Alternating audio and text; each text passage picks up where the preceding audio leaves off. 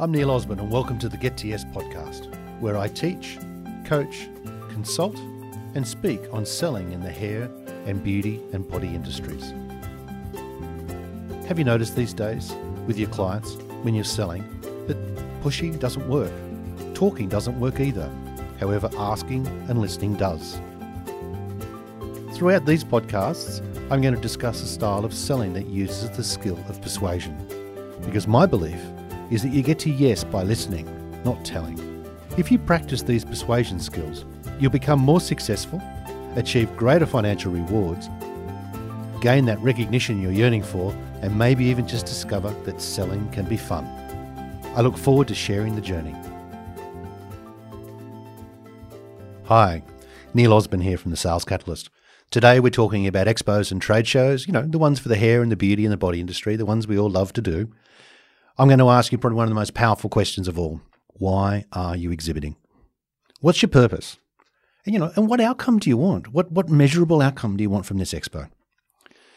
This podcast is designed to share with you some really great ideas to help you get a better financial return from attending your next expo. We're going to talk about the three key types of exhibitors the first I call the sellers. These are people who come to Expo to actually sell product on the day. And they can range from nail companies, they can be teeth whitening companies, they can be uh, makeup companies, you know, people that you see, the young girls hovering around and wanting to grab and buy product. And, you know, you'll see them, everyone walking around with their sample bags and products included in them. The second group, which probably makes up a big part of an expo group, is what I call the promoters. The promoters have got something new. You know, they've got a new treatment, they've got a new product, they've got a range extension, they've got a new concept. They really want to stand out. You know, they're different. And they really want to get this new concept out into the marketplace. And they're going to use the expo to do it. The third is what I call the brand builders. These are the larger, more established companies who've probably done quite a few expos by now. But, you know, they're also the ones who constantly say to me they're having trouble getting a good return out of their expo. Today, I'm going to share with all of you some great ideas that each one of these groups can use to really improve your financial return and your staff's excitement and motivation as you come into this next expo. Generally, everybody's goal at an industry expo is the same. Well, you know, to get a return on the cost, uh, the cost to show up at the show, the cost to exhibit. After many years of experience in this space, I'd like to share with you a variety of observations, learnings, and things to avoid to ensure that you have the most enjoyable expo and get the best out of it for you and for your brand. I must admit, I've exhibited at about 26 consecutive expos, and well, over the last 10 years, I've attended various expos in the hair and the beauty and body industries, mostly as a delegate. I've been fortunate to experience some really amazing and professional experiences, and unfortunately, some absolute shockers too. But going back to the beginning when I first started doing expo many years ago, they were designed in those days to sell. Whereas exhibitors and product companies had trained our clients to come to the expo, well, to buy special expo deals. Yeah, it was quite amazing. Clients would show up with their checkbooks in their hands, ready to buy. I specifically remember that they would show up with a smile and an air of excitement as they were prepared to buy, and I might add, buy big. I was taught the key qualifying question that I had to ask them was did they have a garage? Yeah, that's right. Did they have a garage? And if they said yes, I was told I had to present the ultra big deal because they would need a garage to store it. Otherwise, I'd go for the normal large deal if they could only store it on their salon premises. The reasons why our expos were really successful for us was the company I worked with back then had a really, really clear purpose. And their purpose was to sell large deals of stock to all existing customers that attended the show. This message was clear and consistent throughout the whole expo. From the pre expo briefing through to each and every morning or the beginning of our shift, we were given targets to achieve, and quite often there were incentives. Always one to be motivated by a bit of a juicy incentive. I remember frequently working through without lunch in my desire to be the one who won that incentive prize. What would your expo experience be like if all of your staff were that pumped at your next expo? Even today, I get excited about going to an expo. Maybe a bit of that old adrenaline still kicks in, I'm not too sure. Maybe it's just, um, you know, I'm an optimist. I'm always looking for that next new thing. Either way, I still find expos a buzz. I'd love to share a few great stories with you as well because I, I vividly remember going to my first international trade show after many years of exhibiting here in Sydney. That trade show was Salon International uh, in London. At that time, I was the New South Wales distributor for uh, TG Professional. I was invited to visit London as Toni and Guy were well and truly at their height at that time, and I wanted to see how TG and Toni and Guy conducted their trade show. Well, I have to admit, when I first arrived, I was absolutely blown away by the sheer size of that trade show. It was just huge, it was massive. So, after winding my way through hall after hall, I came to the TG stand, positioned in a very prominent spot, right near one of the big cafe areas. The first thing I noticed was the crowds. The crowds of people in this part of the trade show was incredible. And I remember thinking, why do they have the stand near the cafe? as the cafe crowds are affecting people seeing the stand. I, I was really quite perplexed. But as I got closer, I discovered something else. The crowd wasn't for the cafe, it was for the TG and the Toni and Guy stand. Somewhat gobsmacked, I just stood there and just tried to take it all in. As time went on, I realised that people were lining up to buy anything that had Toni and Guy on it, including educational videos, brushes, combs, capes, and even posters. It was truly amazing. And what was even more exciting for me was that I'd been invited to actually stay at Tony Mascolo's house with himself and his family. That was just a buzz. I remember Tony driving us home. We pull up to this massive mansion. It was amazing. We all had a beautiful meal, and only after the meal to watch Tony retreat from the table. I was quite surprised. However, on a trip to the bathroom later, I noticed that he was actually in his office and he was sitting there counting the thousands of pounds that the Standard made that day. Apparently, this was a bit of a ritual for Tony, and he did this every day after every trade show. Multi millionaire. Go figure. So, my huge learning from that trip was that expos not only are places to exhibit and showcase your brand, but they're also places to sell. And if you get it right, you can actually sell heaps. People say to me today that expos are different now. they're expensive. They don't get a return. Clients don't buy anymore. They just want to look, you know, you know, all the excuses. Well, that may be right in their minds. However, I've come across a lot of exhibitors, some of them my clients, who structure their stand with the simple purpose to sell.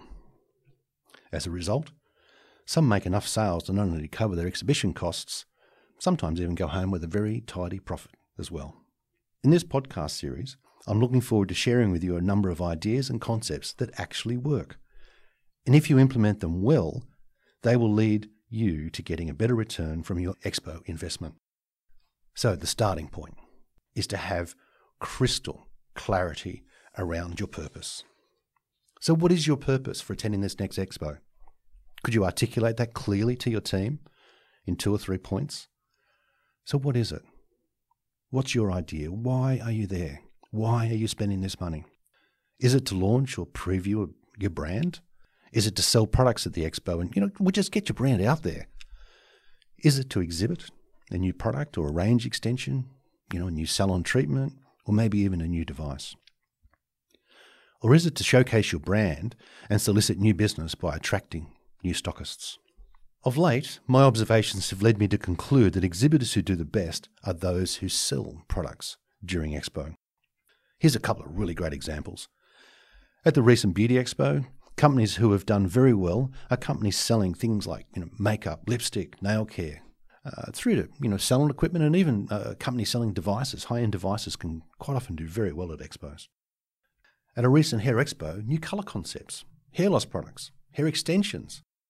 Saw lots of electrical tools, spray tan, hair accessories, and you know and all sold well. So are you planning on selling at the next expo? If so, take time to think through who you're going to sell to. Is it just salon owners, just the business owner? Or can you structure your offer to sell directly to their staff as well? Make it easy for people to buy. Maybe put together a starter kit or a segment of your range or a story or a component that makes it easy for them to get involved. How are you going to display those items for sale? You know, will it be clear that you're actually selling and not just exhibiting? Will it be clear that you're selling product at this expo? Maybe you're attending an expo to promote a new product range, uh, or range extension, even, or a new device, or maybe a new technique or treatment process.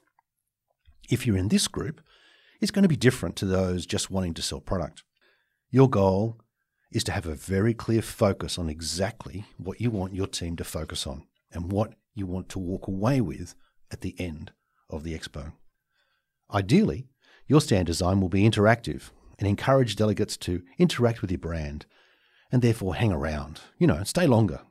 By the way, who is your ideal client? You know, your avatar.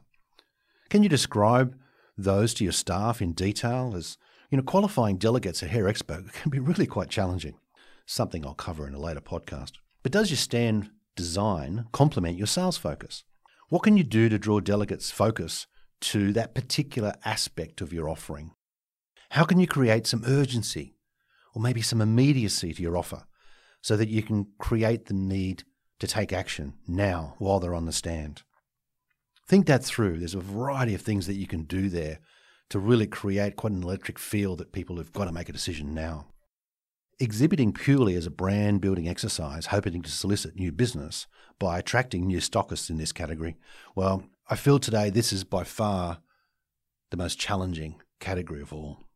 This group generally can find it the most challenging to get a clear and measurable result on their expo investment. The key here is to create interaction. How can you create that with your brand? What is it that you can create with your brand that's really different? Can you create a situation where clients can actually make your product, for example, maybe mix some? Can they watch a demonstration? Can they witness your unique selling proposition? You know, that point that really makes you different. How can they experience the end result that your product or service delivers? Do you have an international guest or an artist you can incorporate on your stand in some way? You really need to get creative here. Have some fun. Make the interaction fun for your clients. Do something different. Stand out. I dare you to get people talking. The days of showing up just to exhibit are long gone. To make money from expos today, you need to know exactly who you want to sell to you need to get creative. You need to be able to implement your ideas well.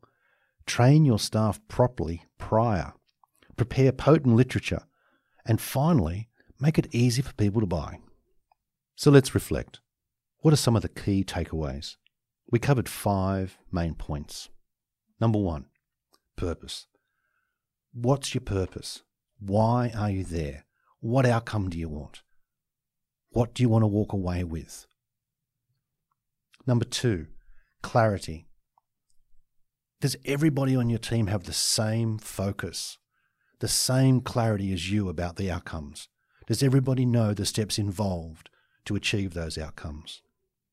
Number three, is your USP or your point of difference really clearly presented, communicated, and experienced in some way so that you have this very, very unique point of difference within the trade show. Number four, have you got a plan to train your staff? You know, they get off the plane, they come to Expo, everyone's excited, but have you got a session put aside to say for a couple of hours where you sit them down and you go through everything? Really put some time in here. As a delegate and as someone who visits trade shows frequently, it's the thing that I see the most staff stumbling on a show. They really don't project your image at all well when they're not communicating well. That's the big one for me. Finally, might sound silly, but it's the one that'll make the difference. Make it easy for people to buy. Hope you found those takeaways helpful. On the next episode, we'll break down and discuss each of these areas in detail. Plus, I'm going to add a sprinkling of some sales techniques that I've used over the years at expos, and they work really well. This will really help your team and your company have the most profitable expo yet. I look forward to the opportunity to share those and many more ideas as we go forward. Thanks for listening to this episode of the Get to Yes podcast. If you like what you've heard, please share it with someone you may know who's looking to become more persuasive or wants to diffuse resistance and get to yes more often. Until our next episode, you can visit me at thesalescatalyst.com.au.